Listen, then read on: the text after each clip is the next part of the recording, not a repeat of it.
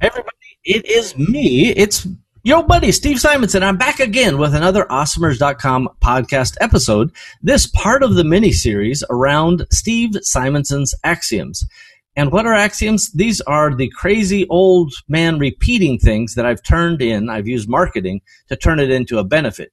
So today is episode 216. Go to awesomers.com slash 216 and you'll be able to see maybe some details, maybe even a graphic or two about um, this particular axiom. And the axiom number one is you can't have a world class brand in a single channel.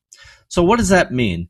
So I'm not saying you can't have a brand that has value. I'm not saying you can't have a brand that you can sell. I'm not saying you can't have a brand that is everything that you want it to be.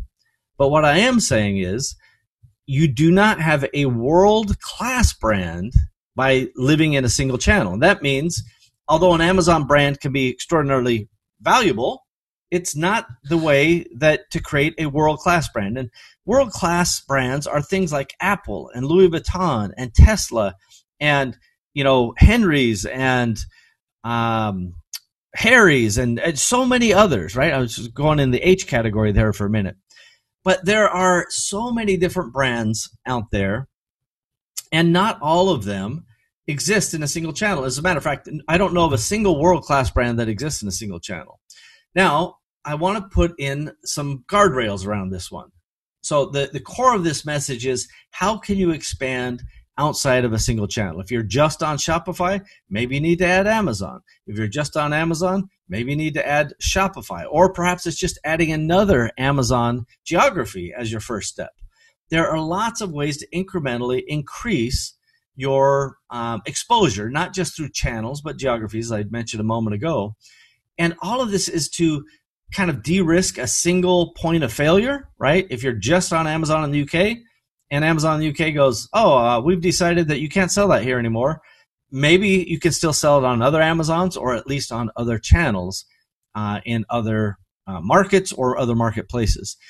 So I want people to really think about what they're trying to build. If you say, I want to exit this company for a billion dollars, it's highly likely, unless you're one of those big aggregators that can buy a bunch of brands and has massive liquid capital, it's highly likely you're going to have to get into multiple uh, channels.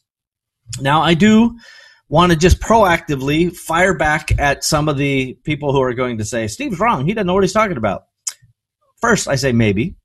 Uh, but second, I, I, I would just say, you know, right now, if you're trying to sell to an aggregator, those are Amazon specialists. They just want Amazon businesses. So, in fact, it could be a detriment to your business if you're widely multi-channeled, right? Because their formula is just about bolting on Amazon businesses and running Amazon businesses and launching Amazon products. So, in that context, that's not necessarily the best outcome for an FBA Amazon seller type of aggregator. However, they're also not necessarily going to pay the highest valuation, right? And so when I say you don't have a world class brand, I want you to have the highest valuation. I want you to have the best outcome. And that's part of this underlying message. If you have the, the vision and the patience and you're, you're trying to build kind of an empire, then you really need to think about how do you do it across multiple geographies and across multiple sales channels. So again, you you don't have you can't have a world class brand in a single channel. That's a truth. That's an axiom.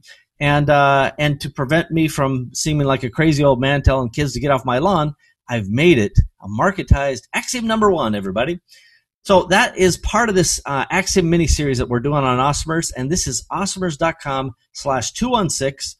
Uh, don't forget to leave us a review, share it with a friend. Heck, write us love notes. We love to hear all the reviews and see all the feedback.